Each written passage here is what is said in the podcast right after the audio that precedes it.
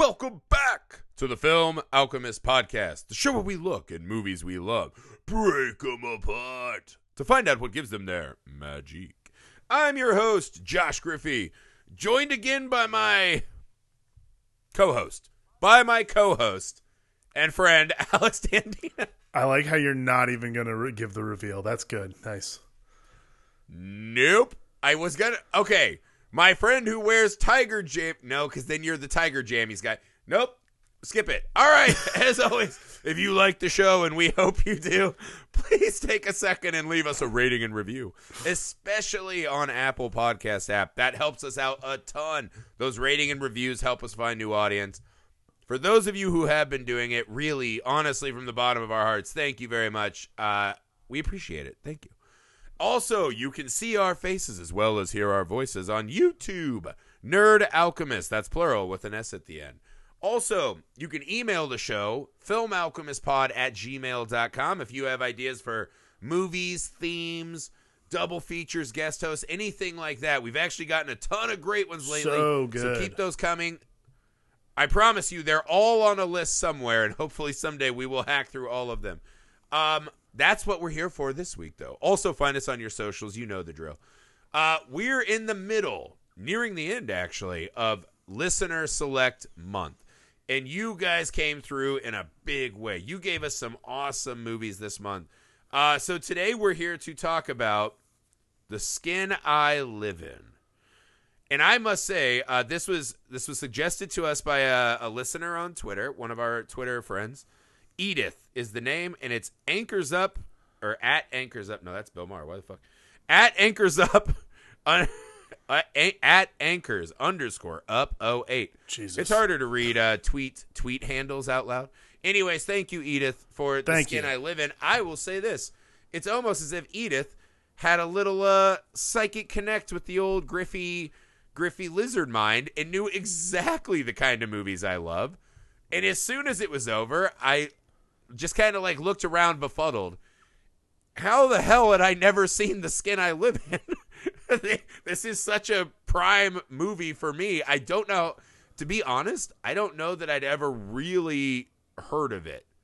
I think uh, I assumed it was kind of an Eyes Without a Face knockoff, and it just kind of came and went for me. I And I'm appalled. Alex, what were your thoughts watching The Skin I Live In? I mean, I love Pedro Almodovar. He's one of my favorite foreign directors. I mean, just one of my favorite directors in general. Like I, all his stuff is. It's interesting because I texted you and you were like, "I can't believe I never saw this." I'm like, I watched probably the first ten minutes of it, like when it first came on streaming, and then I just like kind of didn't watch it because I'm lazy that way.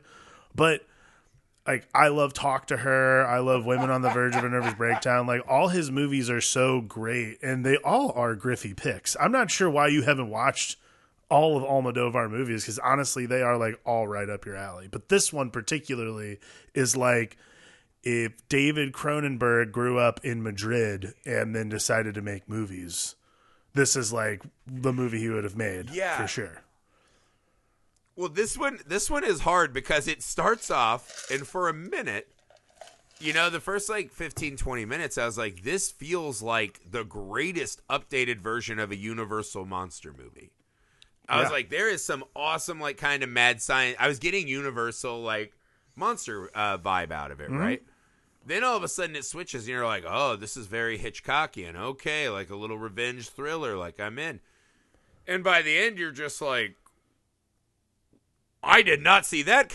right? like, I I hesitate because I don't even know how the best. I was I was saying this on Twitter. This is one of those movies, the rare movies that actually sent me to paper and pencil because I had to do a plot map. Because I watched it and I was just like, what? Because we start off in a world that seems like one thing, and then we do this six years previous jump, which I remember in the middle of the movie being very upset about. I was like, what? This movie just got so interesting. So mm-hmm. much shit is happening. And now you're taking me back six years and you're violating a Griffey rule, which is look at the hard life of these rich people at an opulent party. I'm like, fuck these rich people. I was like, I want to get back to the present day, like you know, Yeah. and see the fallout I of was Tiger King. I was ex- I was But honestly then, expecting by the end of the movie, you're like, oh shit. I was expecting a text when that happened. I told because Andrea and I watched it together, and I told Andrea I was like, when they go when they go six years back, he's gonna text me and be like, "Fuck this movie. We have to go back in time to talk about right in the middle of like when things were getting good." I'm like, I'm waiting for the text. It never came because I think they captured your interest. Because again, this is a great movie, and it's interesting because. I'm not sure enough people talk about this Almodovar movie because everyone like his big hits are really like Women on the Verge of a Nervous Breakdown, Talk to Her, and Volvera. Those are the ones that everyone just loves. This actually reminded me a lot of one of my all time favorites by him, which is Tie Me Up, Tie Me Down, which is another Banderas one that he did, like early 90s, which is another like weird, like sort of Stockholm syndrome, captor, captive type thing. And Yeah. it's fascinating because like it's almost like an updated version, but Antonio Banderas plays a completely different version of the character he played in Tie Me Up, Tie Me Down. It's so good. And it took me by surprise, man, because I've seen Almodovar do some weird things in movies. Like Talk to Her has one of the most bizarre uh semi flashback like fake storytelling devices that I've ever seen in a movie. This tops it by far 1000%. It's so fascinating. I mean, this is. I, I was trying to think back, but this, as far as I can remember, the the reveal of a movie, which comes, let's say, two thirds into the movie, is when we know. Maybe even the halfway mark is when we find out. Kind of, yeah. It so insanely rewrites the first half of the movie Yeah. and it's it's hard because there are so many movies that have big reveals, right? I guess you would say something like The Sixth Sense rewrites the whole movie, and you're like, not. It's not necessarily rewriting all of the meanings, right? You're like Bruce Willis is still trying to help this kid, Right. Just he a ghost instead of you know he's Yeah. a sad divorced dude. And you're like, that's a big POV shift, but I'm like, he's still d- on the same mission Yeah, no, not this, this one changes the motivation of all of these fucking characters. The course correction's off as- insane. I mean, yeah, because it, it essentially at the start feels very much like the 2020 Invisible Man, even, which is Hmm? a kept woman by a neurotic, controlling plastic surgeon playing God. He's watching her on the TV, which those are some of my favorite beautiful moments. Is the way he's like watching her. It's it's just this disturbing. This this movie is full of just constant disturbing imagery of our ability to be safe in our own body and skin, as it were, Yeah. uh, being taken away constantly, right? Right. And I think the TV eye is a great way to do that because it, now that we've gotten through the movie a little bit. By the way, spoilers. If you haven't seen this, you should watch this. Um, it's impossible for us to talk about without spoilers. Yeah, So please go watch The Skin I Live In. I'm assuming you'll love it. Um, so now that those people have left us and hopefully are rejoining, you us, might have to front load um, this episode. Once we get to the point, yeah, right. it is truly an impossible film to talk about without addressing that. But Yeah. it goes from a man who maybe is controlling someone. We get hints of maybe death, and there's a lot of these kind of Hitchcockian. Maybe this is the thing. Maybe, that, and then when it is unveiled, I mean, it's it's stunning. Yeah. And the the way it turns the movie because we watched the first half of the movie is this is a man utterly infatuated, but not just infatuated, in love with the person on the other side of that TV screen. yes. Then to come to find out this is the man that he is blaming for the loss of the last vestige of his family Yeah. it's it's it's almost incomprehensible. Oh, it's right? No, no, no. it- It's not. It's almost, amazing how well it works I want to rewriting I the first half you. of the movie. It's not almost incomprehensible. It is incomprehensible. If you guessed that that was what was going on earlier in the movie, and you like figured it out before the Sure. reveal, I actually think you should go seek professional help because if that's where your brain is, then you're basically as bad as Antonio Banderas in this movie. Like, there's I'm no actually way. a little bit disappointed in myself that I did not snag this one There's I'm no usually way. pretty good on the uptake. You are very good on the There's no evidence. There's no There's contextual absolutely evidence. no evidence whatsoever until until it's revealed until it's revealed that Vicente is in the dungeon and you see the color of his eyes. That is the only indication. That is the only visual indication of what's about to happen to him. And again, Well, I mean, that's the thing. Once he's in the dungeon, you start to get an idea. You're like, because this is something I was trying to remember. Is it felt like earlier in the movie they disguised their their big reveal by saying, um, "This one can make it." Vera's a born survivor, right? right, Letting us know that there were other experiments, right? right. what There's we don't realize is that what he's talking about is the other people in his orbit that have committed suicide because of tragedies brought on upon them. So I think in a way they even mask us from assuming that this is, that, that it is Vincent. I mean, they Well- do show us in the dress shop when he's like, try this on and drapes it over himself. I'm like, I wonder if you could have gotten it. well, I, I don't want to say it's impossible. I wonder if you could have gotten it. Well, I would actually go further than that. I'd say when he says this one's a survivor, I would say it's because of everything he's put her he's put her through that that's why he says that. But because we're in this weird sci-fi realm of uh synthetic skin and all this other stuff and this is the plastic surgeon, you assume because you have no idea this is where this is going to come from.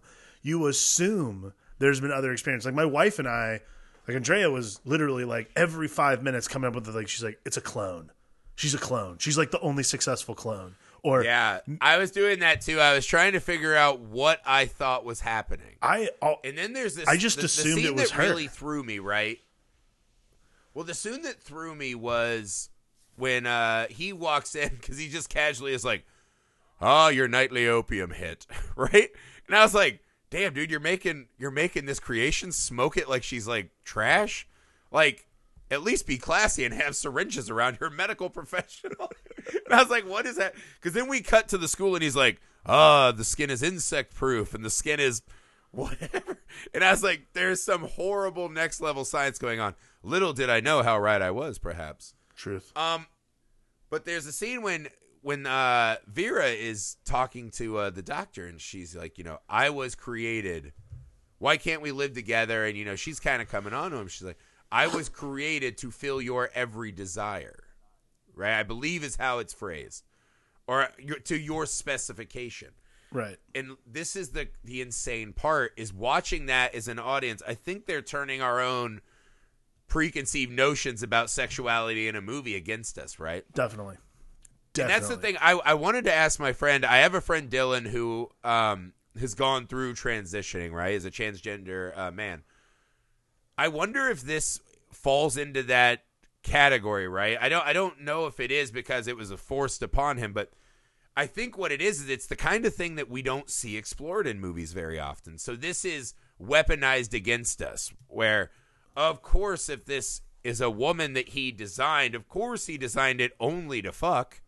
Of course, cuz that's the movie Right. that we're used to seeing all the time. Right. The idea that cuz this is I mean essentially if we break it down, this is a man that had an encounter with his daughter where it seemed like perhaps they were going to have sex. Uh, the daughter is still traumatized from seeing the death of the mother, freaks out and attacks him, and he doesn't want to stop, and then he hits her and knocks her out and drives away. So a dad seeks revenge by catching. Just let me know if any of this is wrong. Well- seeks revenge by catching the man, bringing him to the house, and again, this is such a a non-American revenge movie, which is I am going to do to your body in a way what you did to my daughter. Right? I will make you feel the loss of your safety in your body and this and that. And then we get to the vaginoplasty, right? And he starts crafting him into this woman. So, in this regard of him crafting this man who he, you know, this man who assaulted his daughter into a woman is a very different kind of revenge story than we normally see. Yeah. What makes it the extra layer, though, right? Because it starts off and it's just there's this scene of Vincent trying to stand on a chair to see what has been done to him, right? Right. The difference that's happened, right? So we get some of that. The the part of the movie that adds all of these extra layers later on is he decides to give Vera the face of his wife. And this I don't this one I don't know that I've all the way come to grips with what exactly that is to mean and what I'm to glean from that. I mean, it's. Uh, I mean, it's it functions twofold. Like, it's fascinating to me. Like, again, this is a this movie to me is all about the ability that the the abil- the ability that is it Robert is it's weird that that's the character's name, but it's crazy to me that Antonio Banderas' character in a Spanish language movie from Spain's name is Robert. But in any sense, Robert's Roberto. Right. I mean, it's interesting. Like Robert's motivation is definitely revenge. Like the only caveat to your explanation, I would say, is that um, I believe Norma, his daughter, wakes up while he is on top. Like he's trying to help revive her, and she makes the assumption that he tried to sexually assault her as well.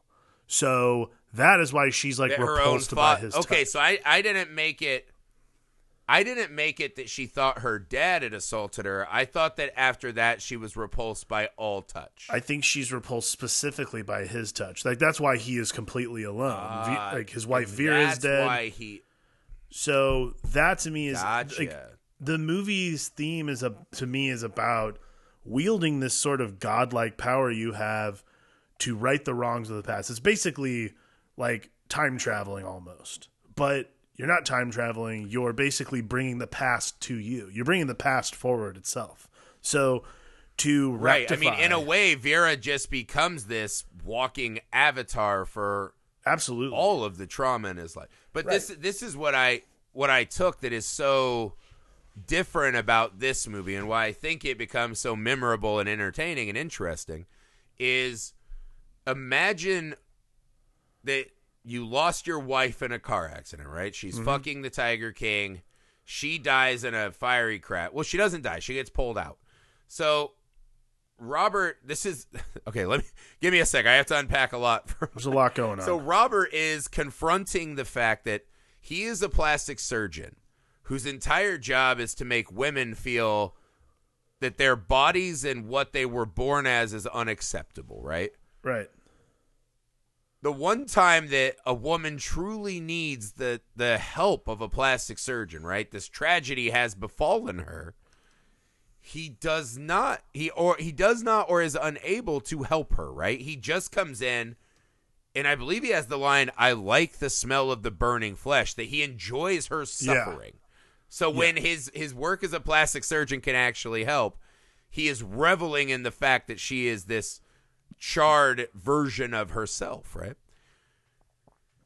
And then again, he's too late to help his daughter because he's talking to one of these women, you know, that he's helped, and she's talking about how you know he helped save her marriage. He goes outside, and his daughter is now traumatized.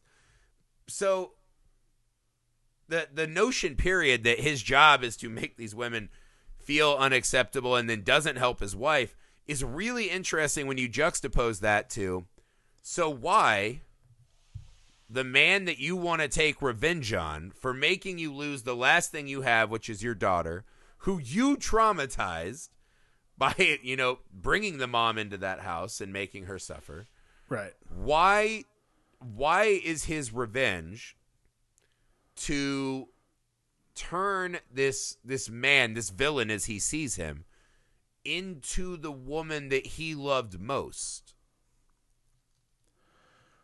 Well, that is I- the thing where I, I it feels that that one I, I didn't I wasn't able to wrap my head around because it's it's revenge but not in a normal sense it's almost Right. like I mean, I- revenge and lust at the same time Yeah, I mean that's exactly what I was going to say. I think it functions twofold. I, I think the idea to me is that Robert season means to an end. So what he's able to do is one take out all his frustration, everything that has happened in his life, all of the like. This is a guy who, as we find out earlier in the movie, this is a guy who's had like a charmed life, really.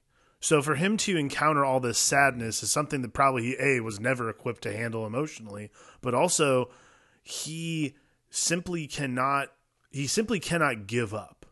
I think that's the thing that is really fascinating to me about his character in general is his inability to actually throw his hands up and say that's like towards the beginning of the movie when he's discussing and describing to everyone like like when he's in that symposium and telling everyone what he's done uh he gets into an argument and he's like where with a colleague where he says like we have to push this forward.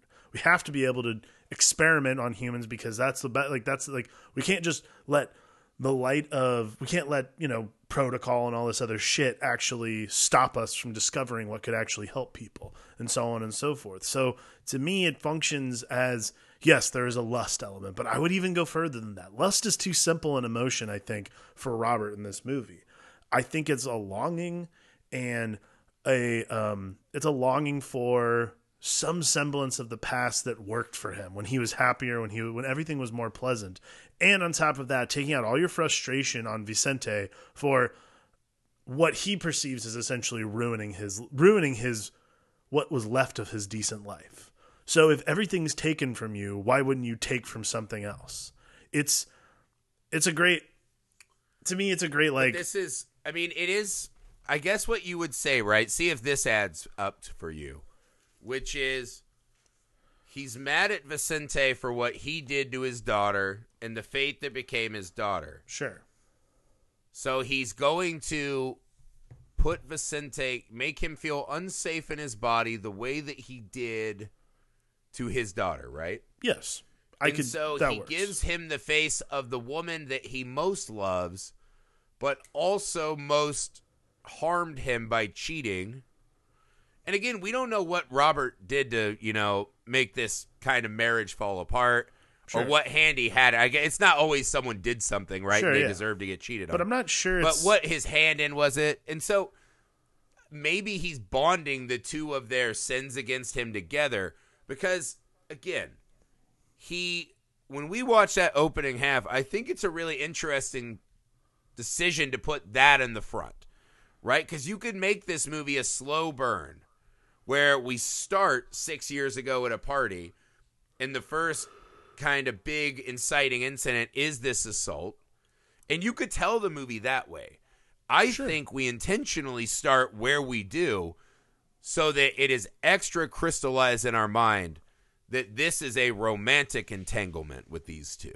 Right? Well, I yeah, think I mean, is a that's a wildly very- important moment it's a very important just play thing. it straight chronologically, by the time we get to the end and he's like, "Yeah, I buried Tiger King. Let's roll in the hay." That seems really Well- out of place.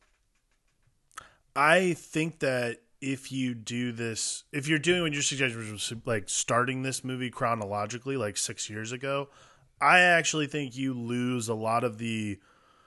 Uh, I think that Robert becomes a really unsympathetic person very quickly, and like on the wrong note too. Here's why. Here's why though. I think that Okay. do, by doing this chronologically, you see what Robert's capable of. So as soon as Robert falls in love with Vera, you only, you don't see it anywhere near like you only see it as possessive love. It's not romantic, it's not longing, it's not any sort of mystery what's going on. The thing is Right. is that when you leave it up when you leave it up to the audience at the beginning of like Vera and him trying to be intimate, trying to his obsession with her obviously is creepy anyways. And I'm not saying that's particularly romantic. Oh, this is like the uh, you know, you've got mail version of the movie that you're pitching. you've got mail. Just kidding. It's opium. right. Holy shit. I, yeah, that's another thing. I'm not sure I've ever seen opium smoked openly like that in a movie. Um Yeah, but that just I happens when you're rich. but I think yeah, I know, it's just rich people shit. I think that if you do this movie like that, right, let me ask you this though. Let me let me push back a hair. There's emotional relevance What you you said. Perhaps what, what I think though is when I was listening to what you're saying though, is I think if you play it chronologically, you give Robert sympathy because then he's a father of a wrong daughter, right? And it, it kind of makes sense that he's when you start the movie on, he's the guy who just has a woman in like the zipper spanks. in a room where she can't get out, and her only jaunt is like, "You can have opium, but don't give me opinions." I didn't create a woman to hear her opinions. so the way they do it non chronologically, Robert has zero sympathy from us. He's already a monster. Yeah, I'm not sure he's right? sympathetic then at they all. introduce others. Yeah, no, like zero percent to me in this movie. I think either way, I don't mean, think he necessarily before- has the sympathy attached to it. I think the reveal provides us with a little the reveal of what Vera is provides us with like the weirdest like dual Stockholm syndrome ever when you think back on the scenes. Yeah, and before. again, let me be clear. Yeah, let me be clear. I'm absolutely in favor of them not doing it chronologically. right, right, right. I just I just think the most important aspect they added was this romantic subtext to the the evil that he is committing. Sure. I could I think that because that's the thing. I think if you did this, like when we did uh the Vanishing, right? Spoorloos. spur When we did that when we watched the yeah when we watched the American remake and even looked at the poster, you're like, oh yeah, that's the version of that movie we get. And I feel like if this was made here, you don't get all this. Oh no. It's just not ground that we do. I I mean, and I think is- that is the important thing is they steer into the. This is a man who wants revenge, right, against this man for hurting his daughter, and what I guess we need to get to is does he want revenge against his wife? right. and he thinks this is a twofold because in a way he's he's sacrilegiously assaulting her image, right? I guess the perfect yeah. image Well- she had, which is weird because that already happened in the fire. Well, think of it this way though. Like if yes, obviously like her image, her very visage burns up in the fire. So by duplicating it, and not only duplicating it, but by duplicating it using the like using her as a husk and literally encasing like cuz I think a lot about the title. Like the title kept popping up to me while we were watching the movie and like the skin I live in, like the husk of his wife that he encases this man in, so that he's essentially he has to spend like he has to spend the rest of his life as this not even like as this man's wife but as this representation of his failure as a husband to begin with that might be even more damning than simply having to become another person altogether and hold on to your sanity in the process. You have to Yeah. become this you have to become this representation, this avatar like you were saying of infidelity, of failure, of uh uh, of death, like all these things simply because you I mean not simply, I mean I I don't know. It's very it's actually unclear whether or not But Vicente actually I did mean. anything. It's it's all very wild because to me the the the movie's title applies to everyone. Right? Totally, one hundred percent. I mean, Robert Robert is stuck in the skin of this successful surgeon, but he couldn't help anyone he wanted. Uh, the Tiger King, right? They show him as like, oh, he was just, you know, he got the short end of the stick. right? You know, he had to run away and be poor at a young age, and you know, found crime. that the housekeeper who has to raise her son, who doesn't know he's her son, and that the Tiger King's her brother. Uh, Vera, obviously, in a big way. It's, but I mean, obviously, like the biggest scene of the skin. There, there's a moment in the movie that I found absolutely haunting. It's just devastating in its effectiveness, which is when there she's telling the story right after Tiger King is attacked and we're out by the the fire, right? The burning pit. Yeah, yeah. Uh, you know, and she's explaining, you know, oh, they were siblings, blah blah blah. And she starts talking about what happened to the mother. In that scene, it has this really just awesome kind of driving piano horror movie track going. Dun, dun. And the mom walks out because she's drawn to the one good thing in her life, right? Right. Which is her daughter. She hears her daughter singing. And in the course of that, walks out and is, sees her reflection and is so aghast at her new gnarled visage that she jumps to her death right in front of her fucking daughter. Yeah. While not only are they cutting back to the old lady's just face, you know, her crushed emotional response to all of this tragedy, but imagine that moment that this woman is drawn to what should and could be the best thing in her life, right? This beautiful little girl singing. but by seeing that she has lost her looks, decides, fuck it, I'll jump and traumatize that kid forever.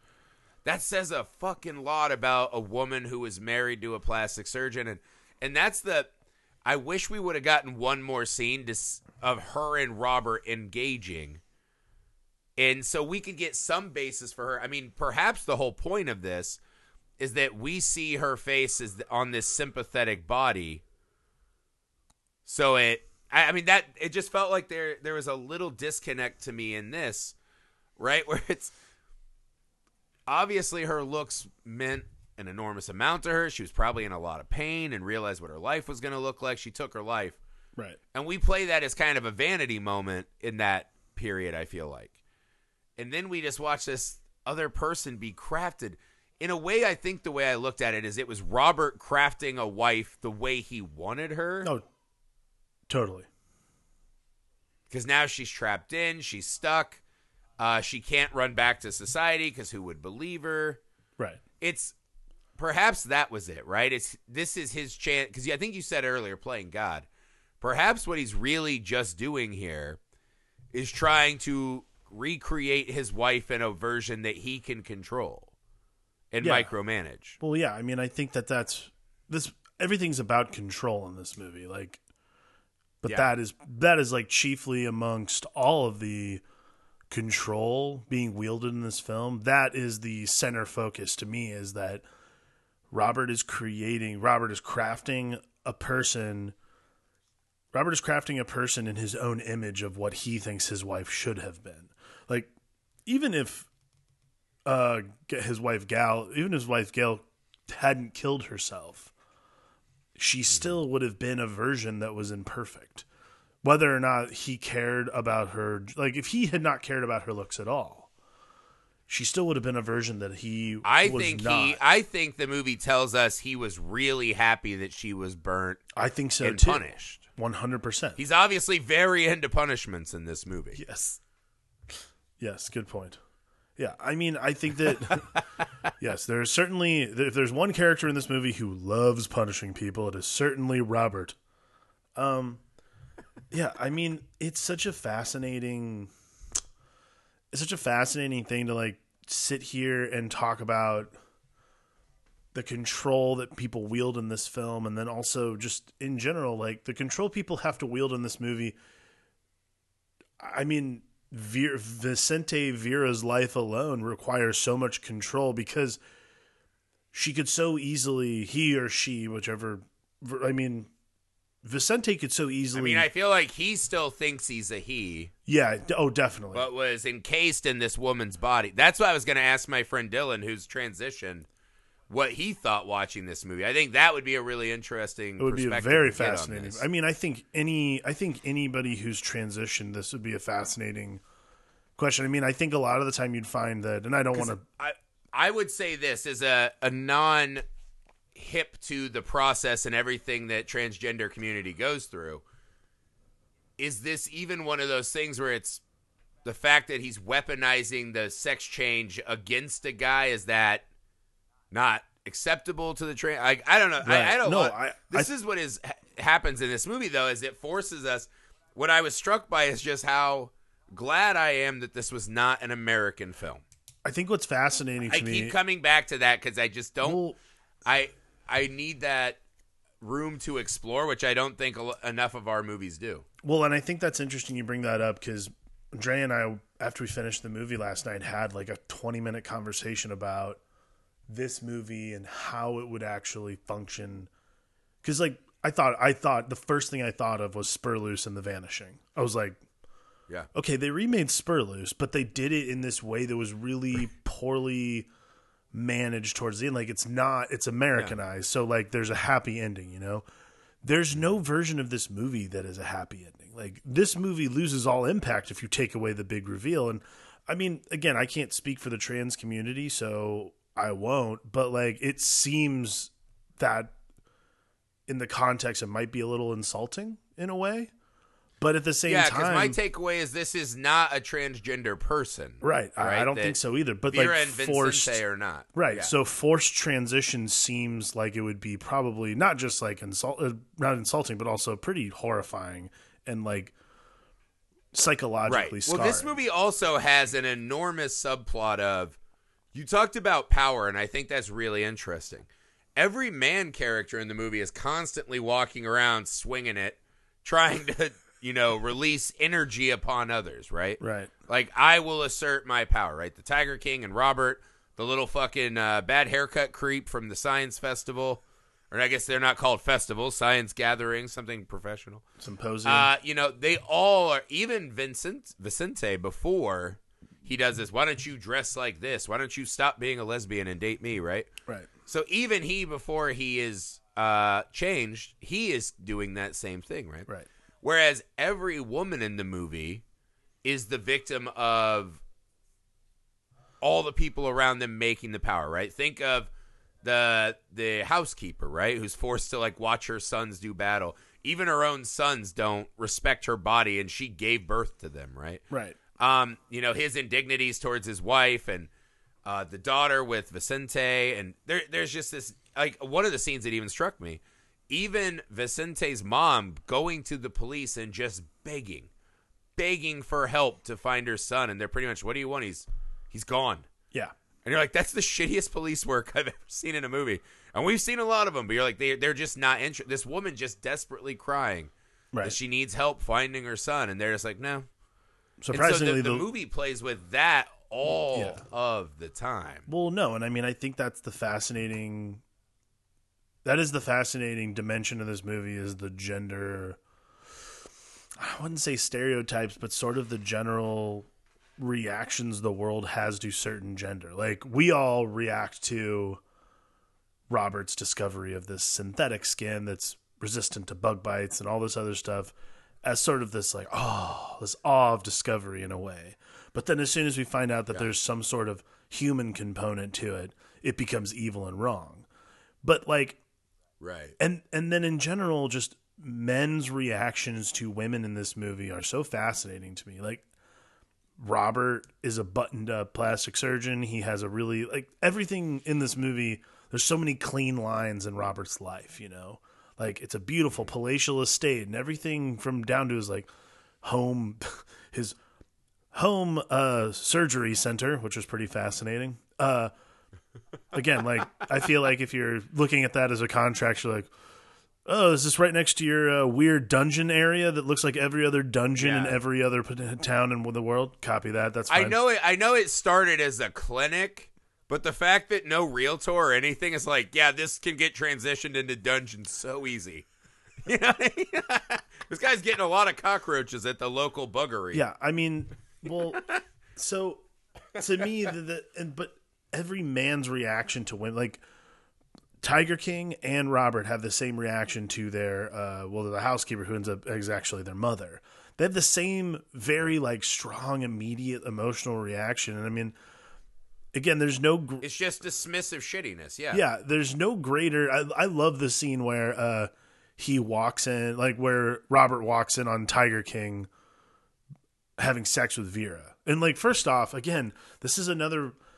There's no version of this movie that is as impactful or interesting that's American, by the way. Like, again, my wife and I talked about it for 20 minutes. Like, is there a way to make this an American movie? I'm like, no, because you lose.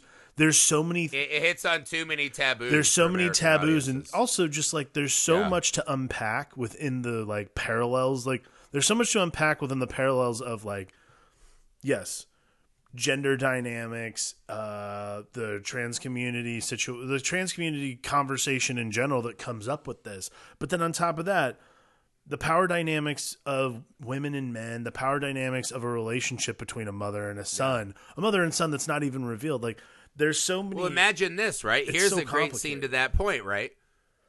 The the mother actually pulls the gun out, yeah, right? And points it at Tiger King, her own son. Mm-hmm. Powerless to do anything against it. She can't do it, even though he is a gigantic, you know, piece of shit. yeah, But her son can immediately. And he can put on his finest burying a dead bother body leather coat and just go handle that. Like it's not even Yeah. a big deal, right?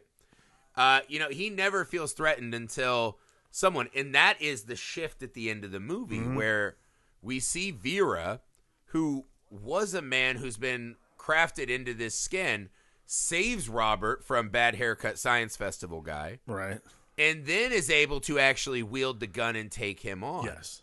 and then even kills the mother, right? Another woman. Why do you? So I think that I think that shift of yeah. Who has the power because like even Tiger King just sees her and he just fucking licks the TV like Oh, a real yeah. piece of Real shit. creep. And he's just like, "We used to have an affair. I left you for dead. I'm glad he put you back together. We're gonna hump on this floor." Right. And just assaults her. Well, here I have. a, right? Like that's just his right. I have a question for you. Do you? What do you think it meant when? uh Is the housekeeper's name the mother? uh Maricelia? I, I don't know. I don't know what her name is to be honest with you. But when she falls to the floor after Vera shoots her. By the way, not looking. Okay, I'm just saying this right now. Great shot.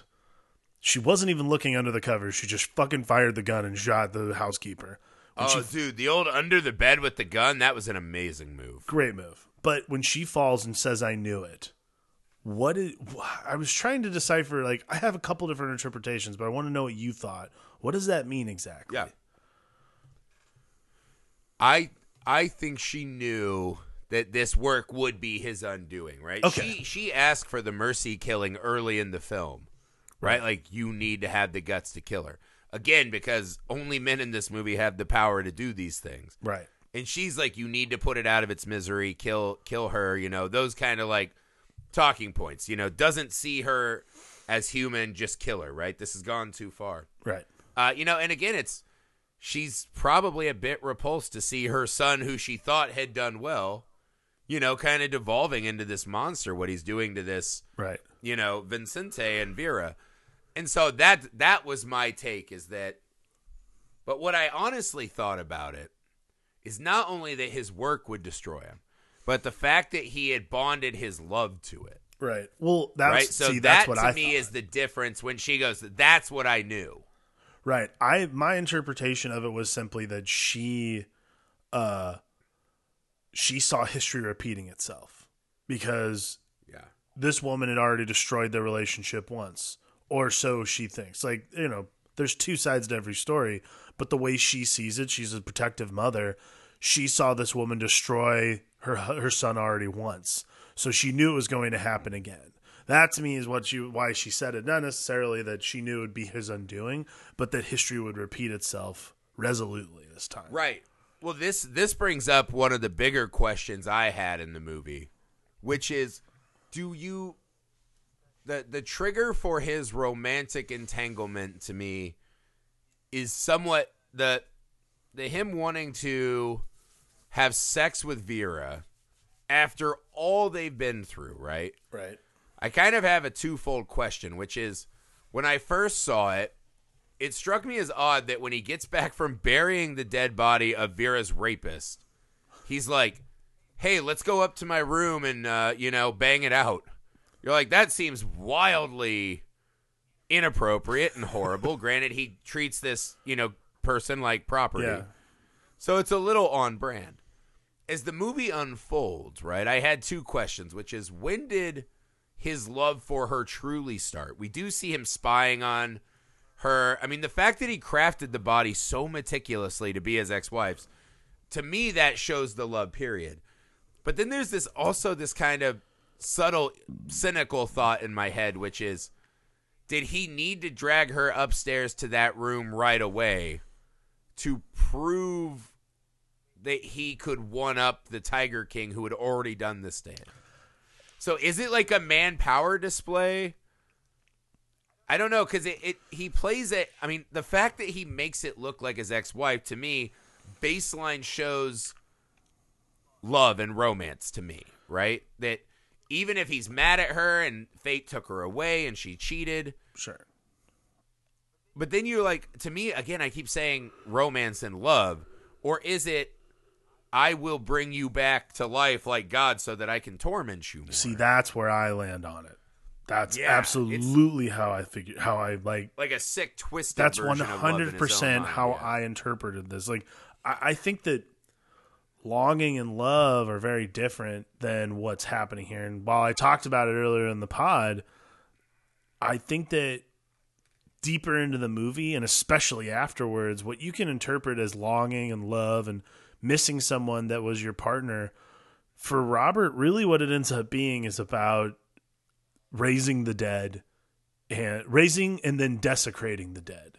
Like I think that's like kind of this and it is this weirdly psychosexual um really like really violent metaphor for how you feel when someone breaks up with you. When someone decides to when someone decides to, I mean, uh, granted, I don't think anybody's ever done this when they get broken up with, but you know, I, I don't want to assume, but I hope not. Um but What you mean? Go full dungeon genital mutilation? Yeah, that's not an acceptable way to. that's not to an breakup. acceptable rea- reaction to a breakup. But like to me, we. But he's reacting to a sexual assault, technically. Which, in that case, more understandable. sure. But we all go through this sort of. We all go through that phase of anger where you're like, I'm mad that this person has left me with all these rotten pieces of fruit in my hands. Mm. Like that's like that to me is like that's the moment in the breakup where you have to sit there with everything that you're sitting that's everything's laying in front of you and everything's laid bare. It's all truth. And that's when you start to internalize this anger and this sort of like hurt. And you're like, why is it my fault? Why am I the one who has to sit here and deal with it? So, Robert's character in Robert's character in that his wife not only uh, was cheating on him, then also was penalized be, by becoming the very thing she hated, which is this hideous. She became something hideous beyond recognition. She became her true self. So, therefore, Oh, her true self. Look at you. but Robert's always. But, but to me, I will say this: anyone who would fuck the Tiger King from this movie, you got you got some baggage, right? You got some. but I mean. Robert to me is always Robert to me has always been the benefit. Like Robert is a selfish character simply because he is a plastic surgeon. He's meticulously his clothes are meticulous, meticulously lined. Like he's not a showy person. He's wears a lot of muted colors. Like he's never dressed particularly fascinating. It's pretty much black, gray, and you know white through most of his uh, attire. So for him to sort of go this extreme with not just his revenge, but a revenge fantasy of bringing your wife back from the dead, essentially, just to fuck with her. That is, Yeah, I mean, that's another level. That's another level of sadism, but also another level of like getting back at the one that you, the one that hurt you. yeah. That is just like again, There's- it's, it's not an American audience concept. Yeah, for sure. But that's why I think this becomes so great Mm-hmm. when you find it is because it's it is so it just plays differently at every turn. Right. Uh, I did wonder a little bit, right? Because we see the scene when uh, Vicente is becoming Vera and all the dresses are brought in. He shreds all the dresses, right? Yeah. As if he, even though he is in this woman's body now, he is rejecting the notion of becoming this guy's ex wife, right? Because there has to be a part of Vera or Vicente, another scene that we didn't truly get, where he's like, wow, the doc is really like you know making me look not too horrible right? Because if you're a plastic surgeon there's a way to just deform this guy right? He already saw his wife burned and whatever. There are ways to hurt this man and keep him alive and make him deformed and unable to return into society Right. right, there is a, a version of this where he has to know that. Like wow he's like like why did he put zippers on my boobs? Because he wants to look at them all the time because he's a fucking creep. He's liking this. Yeah. and so playing with that becomes really interesting to track throughout the movie. But it also struck me as wow so he's making this man who he's trying to punish into this beautiful woman entrusting her to go back out into the world after she was just accosted in his home why does he let her go back is it literally just that he thinks he has so snapped her and dominated her and you know, snuggling after an assault is really like does he really really think that he's won at that point? Yes. I mean, again, it's That seems crazy to me, well, right? I mean, to me, it doesn't. It's almost as if he thinks he pulled her through the TV and now he has her back in his bed. well, and it that seems his cra- creation is complete. It seems crazy to us because we're watching this unfold. It's not crazy to the character because this is a guy who's literally pissed in God's eye, and like the hubris in this man is shocking. Like that to me is Yeah. that to me is the thing that I, I always come back to because I agree. Like I'm like, there's no way he would just let her out and be like, oh, it's fine, have a great time. You know, go buy a bunch of dresses, buy a bunch of shit you like. There's no way that he would let her out not thinking he totally dominated and totally beat Yeah. the Vicente out of her. But Well, like also every shopping mall has that weird knife store.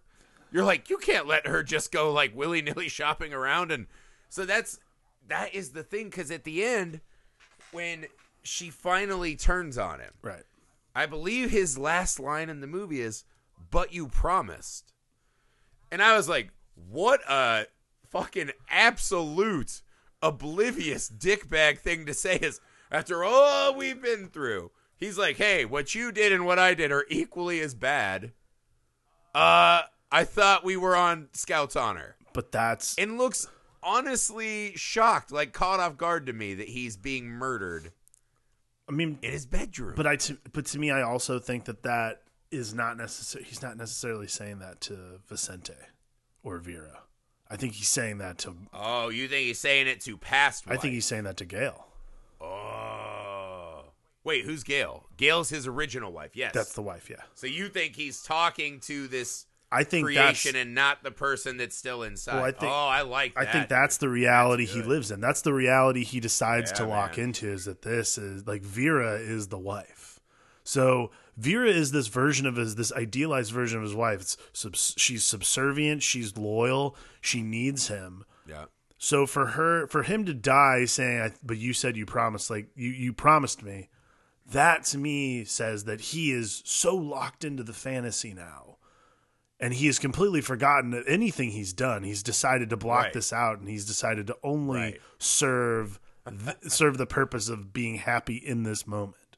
So yeah, Just because she helped him with the bad haircut guy, now I'm fully in snuggle time. yeah, because that that that did strike. I, I like him talking to his ex-wife.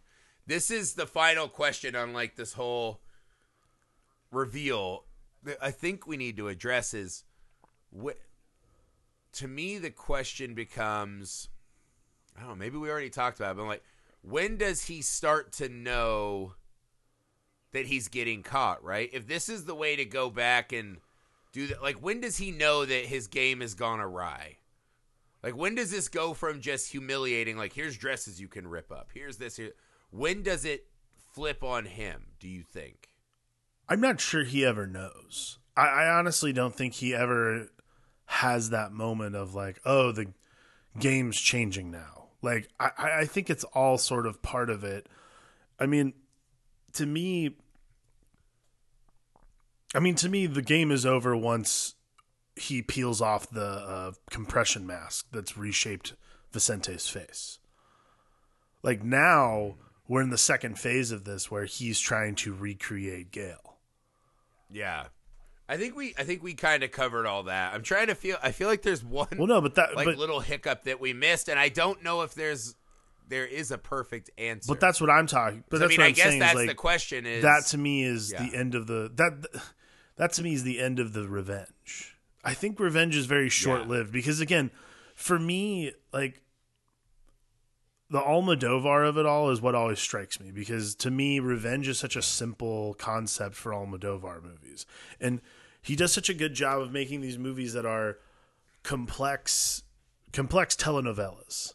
Like everything seems very hyper real and very over dramatized, but at the same time, I feel every emotion that I'm watching on screen.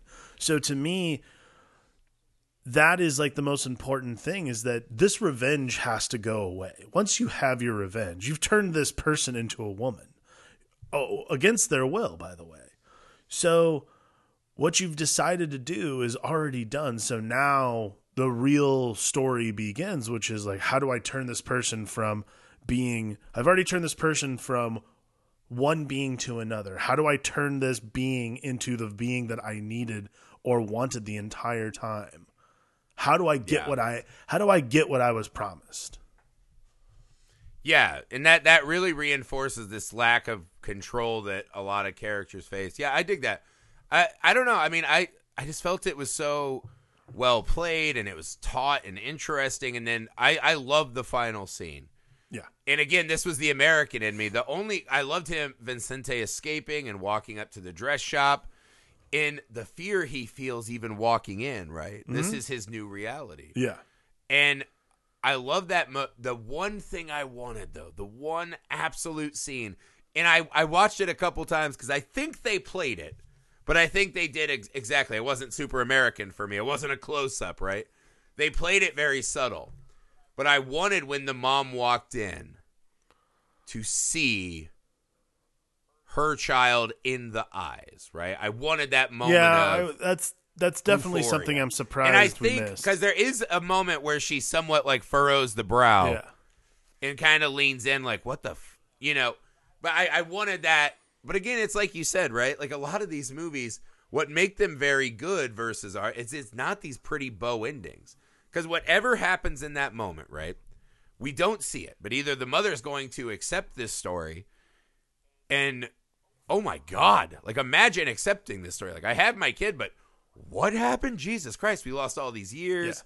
And whatever trauma Vera is going to experience now, having been traumatized again, um, you know, even knowing that somewhat his actions led to this event, that's still a lot to fucking process and all this.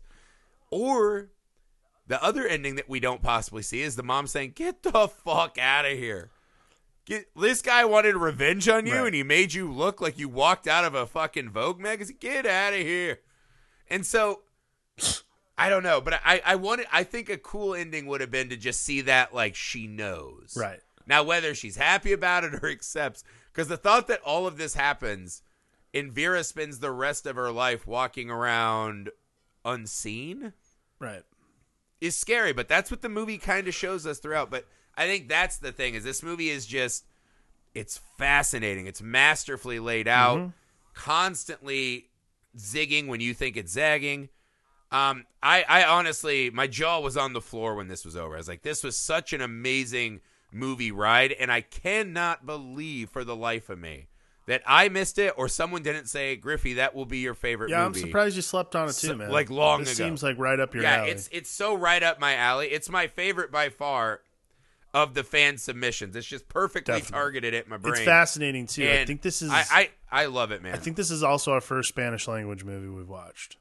So is it really? yes, I'll be honest Hmm. Okay. with you, man. We got this to Norway before makes we got me think Spain. we might have to do an entire month of Almodovar movies because you need to Oh, unpack. real highfalutin.